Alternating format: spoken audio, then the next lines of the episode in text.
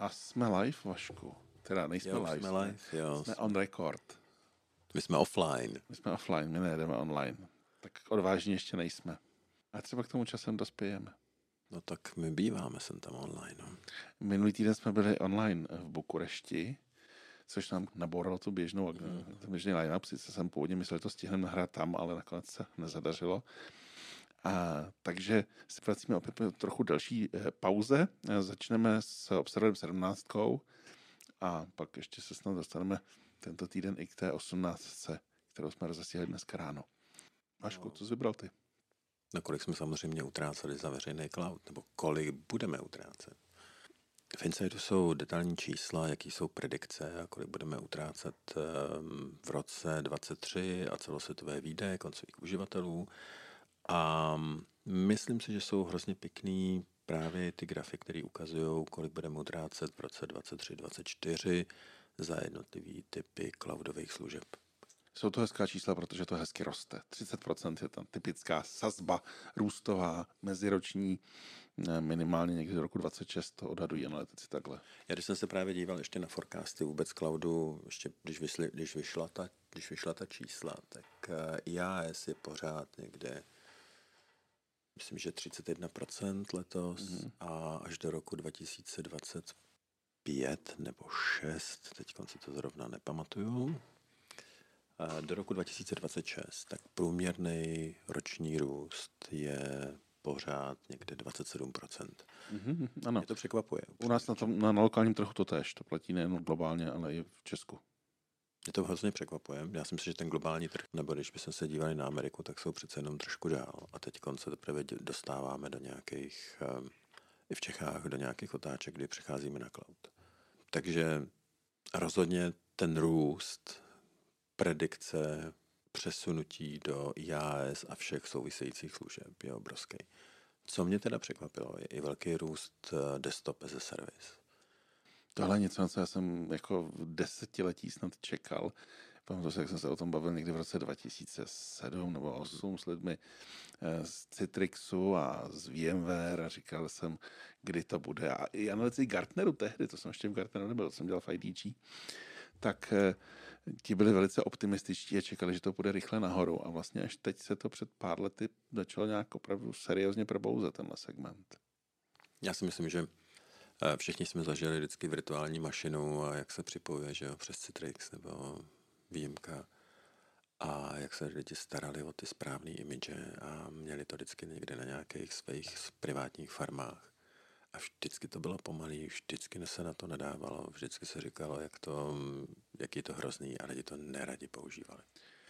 Já musím přiznat, že teď používám desktop as a service a fakt to není špatný. Používáš desktop as a service? Jo, od Gartneru. Na tom svým slavným Macu, který jsem si koupil jako privátní, tak tam používám desktop as a service na přístup do Gartnerovských interních systémů. Já taky občas používám, funguje to. Mně teda trošku je líto, já jsem vždycky si představoval, že ten desktop as a service bude prostě to, že mě někde pořád v cloudu poběží desktop, který si nechám pěkně rozpracovaný, otevřený. Z libovolného zařízení se k němu prostě připojím, když budu potřebovat. A takhle to úplně teda v těch korporátních prostředích nefunguje. Tam je zase jako, o tom nastavení, víš. Touží ale... jako se to zavřít, vyčistit, zresetovat. Ne, Ideálně každý dvě hodiny. No, mě tam zůstává, jako odhlásí se, ale zase, když se přihlásím, tak mi tam prostě nějaké věci zůstávají vyset. Hm. No, každopádně eh, musím říct, že zhruba v době, kdy se to začalo rozjíždět, tak jsem potom přestal toužit, tak nějak jako se musím přiznat. Ale zkusím to znovu. Teda no já musím přiznat, že mi to teda umožňuje mm, dělat spoustu věcí. A to, máš, to je proto, že máš Mac? No, já to používám i teda na iPadu. Používal jsem to teda i na svých privátních zase Windowsech. A fungovalo to tam taky pěkně. A na tom Macu je to jenom jednodušší, jak se přepíná mezi různými desktopami, že jo, na tom trackpadu, jak si šoupneš, ale... Je fakt, že výhoda desktop as a service je, že když máte nějaké přísné korporátní politiky, což třeba Gartner asi nemá ty nejpřísnější, ale rozhodně to je poměrně eh, omezující, tak můžete ten notebook, pokud na něm používáte tedy nějaký základní operační systém jiný než ten korporátní, a k tomu ten desktop as a service, tak můžete použít třeba k tomu, abyste si na tom otevřeli nějakou prezentaci na flešce a podobně, což normálně na tom eh, počítači svázaném firmní politikou nelze. Takže je to cesta, jak, jak žít plnohodnotný život s mobilním zařízením a zároveň být compliant. Ano, a o tom to je. O tom to je. Takže to je ta podstatná message, kde to servis. Pojďme dál. Mě zaujalo z česko-mezinárodního prostředí, že Cisco vstoupí do české společnosti Smartlook, já jsem ji teda doposud příliš neznal, která dělá řešení RUM, Real User Monitoring. Je to tedy hlavně pro oblast webových eh, a mobilních aplikací a Cisco chce takhle posílit App Dynamics řešení. Cisco poměrně často hledá na českém trhu nějaké akvizice, mám ten pocit. Asi jsme šikovní, nebo tady mají šikovní skauty, který hledají talenty. No a to podstatnější je, že CETIN chce koupit Nej.cz, eh, poměrně významného českého hráče eh, vysokorychlostního připojení. Nej.cz se specializuje na optickou infrastrukturu eh, pro asi víc než půl milionu domácností v několika regionech České republiky a má také tři datová centra. Takže zase akorát se zvětší podíl CETINu. Já se přiznám, že já mám na ten internet jako to je, to je to, jak člověk kde bydlí a co má k dispozici. Že? Kdybych tam měl tak minimálně 100 megabitů, tak jsem, tak jsem si spokojený. Ale to, že tam mám pořád těch 50 a bonding je neskutečný problém vůbec jako o něm přemýšlet. Tak je vždycky takový ty akvizice a reklamy, které na mě všude vyskakují, mějte rychlejší internet, akorát tak um, rozčilují. Co zabral ty? Já jsem vybral, že Silver Lake, investiční společnost, plánuje koupit německou softwarovou firmu Software AG, což si myslím, že je jedna z velkých stálic, anebo už dlouho existující firma, která vždycky fungovala na softwarovém trhu. Legacy softwarová firma. Ano. to, je, to je velká, velká akvizice, ano, za 2,2 miliardy dolarů. A tržby společnosti IBM se zvýšily meziročně o 0,4%. Neklesly, zvýšily se. A předčili očekávání analytiků, bych zdůraznil.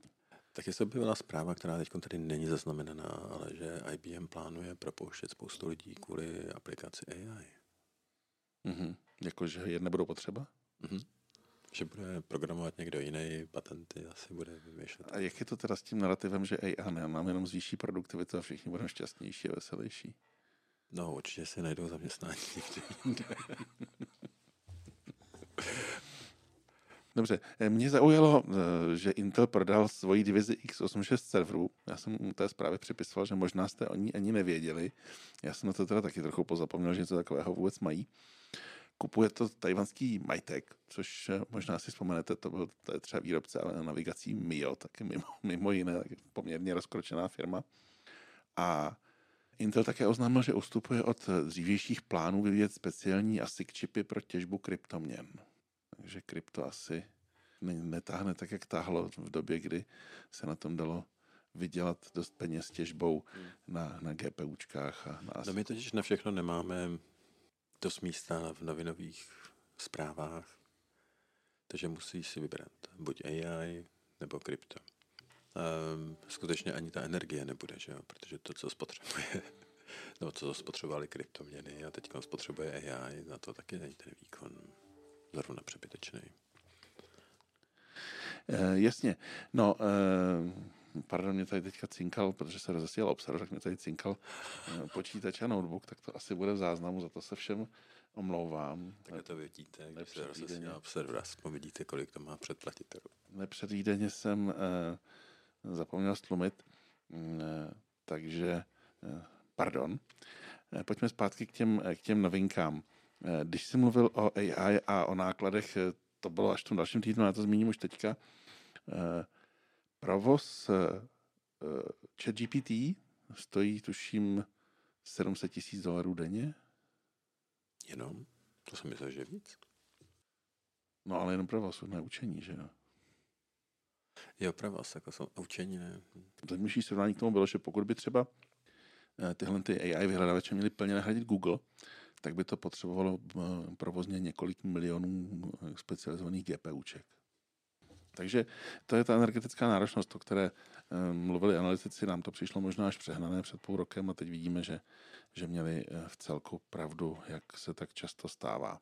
Což teda, jako když jsi zmínil Google a nahrazení toho prolížeče. Já vím, že tady byla nějaká, ano, tady je ta zpráva.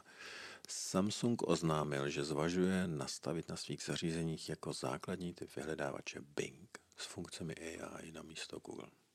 Hmm. To je dost, jako, to je dost velký rybnutí. Hmm, hmm, hmm, ano, ano. Uh, Samsung jedou na Androidu od Google, vyhledávač budou mít od Bingu. Myslím si, že v Google tohle to úplně nespolkli jako, jako jednoduše. Byť jde zatím jenom o, o úvahy. No, když jsme hovořili o AI, zajímavá věc je u Redditu. To je někdy se o něm hovoří jako takové té opomínané nebo zapomenuté sociální síti, která má sice méně uživatelů než ty slavné, ale má spoustu obsahu. Zajímavého i nezajímavého. A Reddit oznámil, že začne spoplatňovat své API pro přístup k obsahu, zejména velkým firmám, jako je právě OpenAI a další. A podobnému kroku se chystá také Stack, který eh, spoplatní eh, eh, portál od poloviny roku Stack Overflow, protože má nějakých 50 milionů otázek a odpovědí pro oblast programování a podobně. Takže opět i tam by velcí hráči v, na tom poli AI měli platit za přístup k tomuhle, protože to, je ta, to jsou ty hodnotné informace, na kterých se ty modely velké jazykové učí. Jak programovat, jak řešit různé problémy, jak odpovídat na různé dotazy.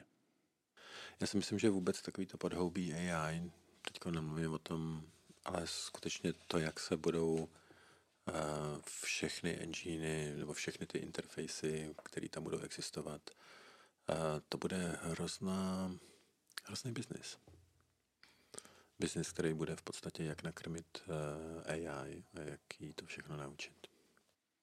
Pojďme od AI dál, i když samozřejmě každý týden se tady v tom děje něco zajímavého, takže my zatím držíme speciální sekci, kam schromažďujeme ty, ty relevantní zprávičky. Pojďme k legislativním tématům například. Mě zaujalo, že Evropský parlament s velkou převahou schválil pravidla pro kryptoaktiva, MICA, Markets in Crypto Assets, to je poměrně zásadní regulace, která by měla vstoupit v platnost eh, v polovině příštího roku, čili zatím ještě nějaká, nějaký čas na přípravu. Já na to nejsem expert, takže doporučuji třeba číst Karla Wolfa, který o tom píše například na Lupě, on taky píše pro Forbes, ale tam píše o všem možném i dalším.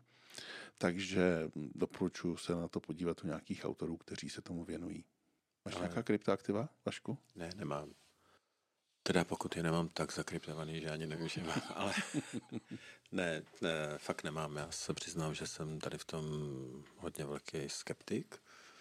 No, nikdy jsem na to nenaskočil. Každopádně, myslím si, že já nevím, kdy se objevily kryptoměny. 2009 eh, startoval Bitcoin, 2008 to bylo manifesto. To jsem myslel, že to bylo ještě dřív, Vidíš. Ne, ne, ne. Eh, já vždycky říkám, že my jsme, byli, my jsme měli tu smůlu, že jsme si prošli všemi těmi experimenty typu sety at home a folding at home a podobně. A tak když přišlo těžení kryptoměn, tak jsme si řekli, a to je další kravina, která Jasně. určitě přejde. Takže jsme netěžili třeba s kolegy tehdy. To je pravda, no. Ale rozhodně já se jenom počítám, jak dlouho trvalo té Evropské unii, než zareagovala.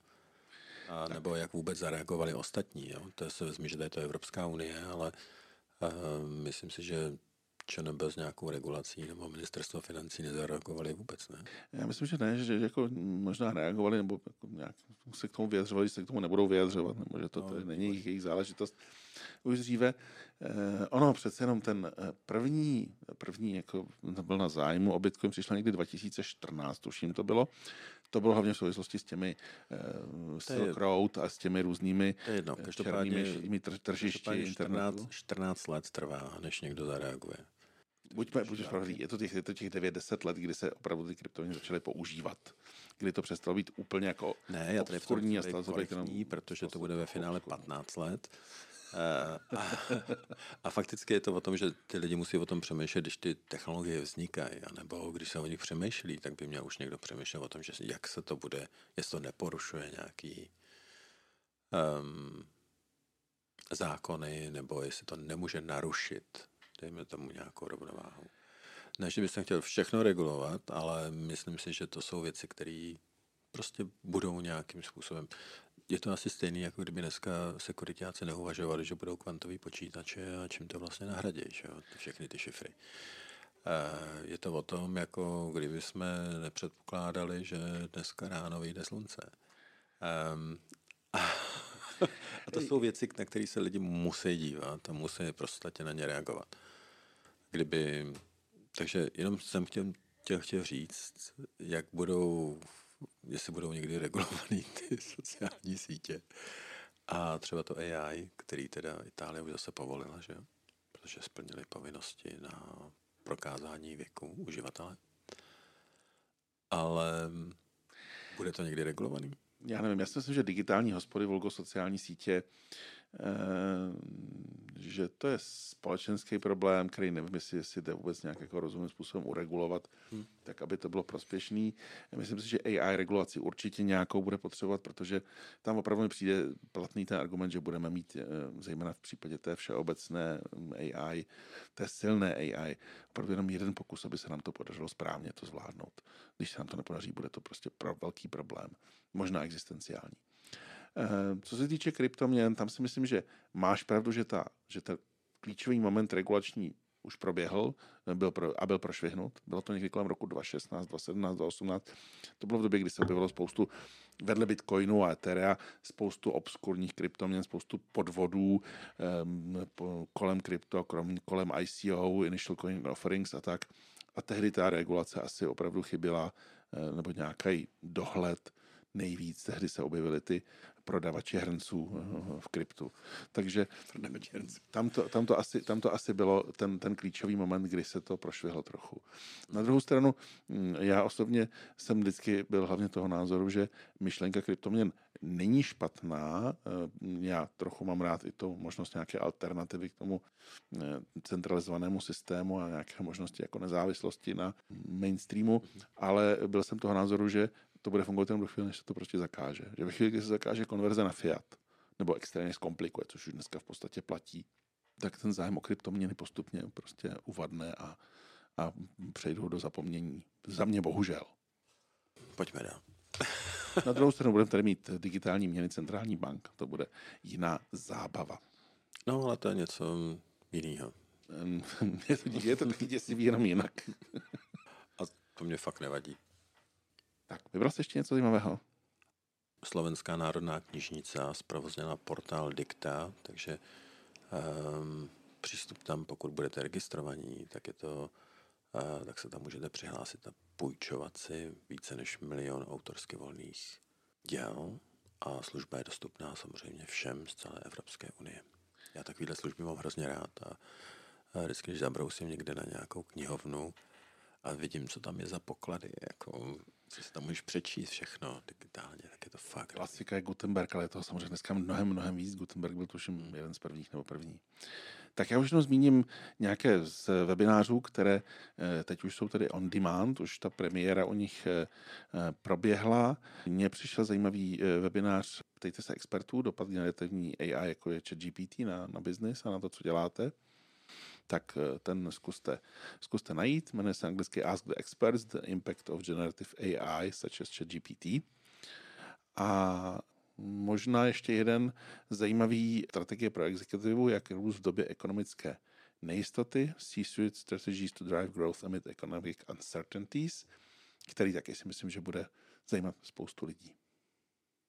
Mě teda vždycky se přivede do rozpaku, já už jsem se o tom tady někdy zmiňoval, ale je tam webinář, připravte se na post digitální státní zprávu 28.4. v 17 hodin. Byl. Uh, byl, pardon, tak teda bude, byl seminář, připravte se na post digitální zprávu. Můžete se tady na něm kouknout uh, i offline on demand, kde teda povídá Andrea Di Maio, což je jeden z vedoucích analytiků na státní zprávu. A já když jenom vidím to post-digitální státní zprávu, tak uh, si říkám, jestli bychom teda, uh, jak on si dělám legraci, ale jestli bychom neměli přeskočit tu digitalizaci a jít rovnou ty post-digitální.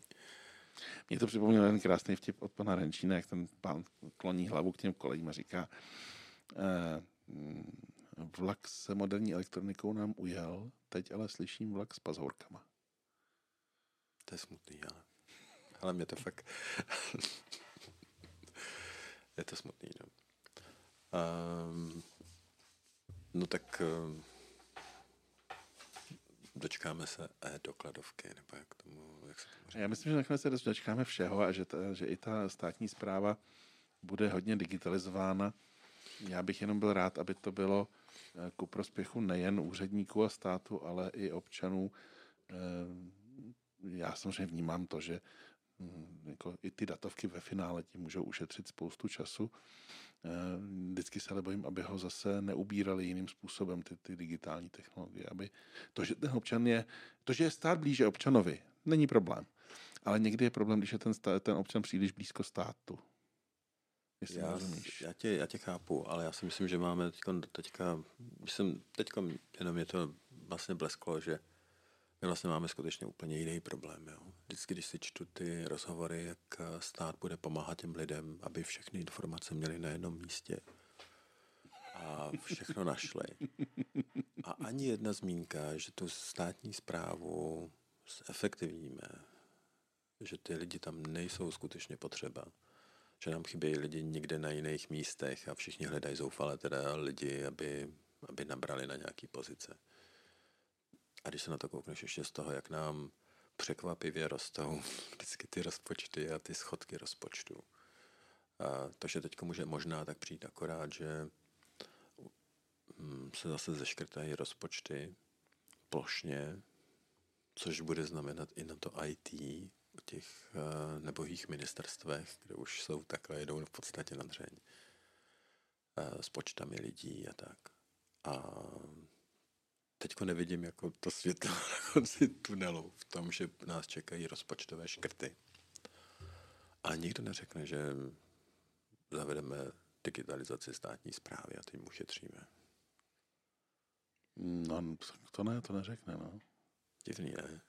Já nevím, já vždycky se vracím k tomu, že prostě já bych aspoň čekal, že to bude srozumitelný, jednoduchý, když je to digitální. Tak jako vždycky většina těch komerčních digitálních, digitálních služeb na tomhle, těch úspěšných, na tomhle jako vlastně je postavena. Že to je jednoduchý, srozumitelný. Proč lidi začali používat iPhone? No, protože všem bylo jasný, jak se to používá. Když jdeš podat elektronické daňové přiznání na portál finanční zprávy a nechme stranou, že ho můžeš podávat i někde jinde, určitě elektronicky, tak máš na výběr 3, 4, 5 způsobů, jak ho elektronicky podat, který z nich je správný je správné podat ho, stáhnout si ten XML, ten XML soubor a poslat ho tou schránkou? Nebo je správné poslat ho z toho portálu finanční zprávy a podepsat ho datovou schránkou? Nebo je správné poslat ho z portálu finanční zprávy a podepsat ho digitální identitou? Nebo je správné poslat ho z portálu finanční zprávy a nechat si vytisknout formulář, podepsat ho a ten odnést potom na e, generální finanční ředitelství například? Jako, promiň, ale e, já jsem poslal své daňové přiznání elektronicky a nejsem si jistý, jestli správně. Já bych se omluvil zase za naše litany na státní zprávu, protože tohle to nám asi nepomůže. Ale um, skutečně, když digitalizujeme, tak když já se použiju Gartnerovskou Gartnerovský benchmark, tak je to o tom, že buď zvyšujeme své výnosy a chceme na tom vydělat, nebo zlepšujeme vztah se zákazníkem a chceme mu to přizpůsobit tak, aby to co nejlépe fungovalo nebo optimalizujeme svůj vnitřní chod. Ideálně děláme všechno, všechny ty věci. Nebo s nějakou prioritou. A to jsem právě zatím ještě nikdy neslyšel. Budeme doufat, že se to začne dít třeba někdy. Naděje umírá poslední. Hezký den. Hezký den, naschle.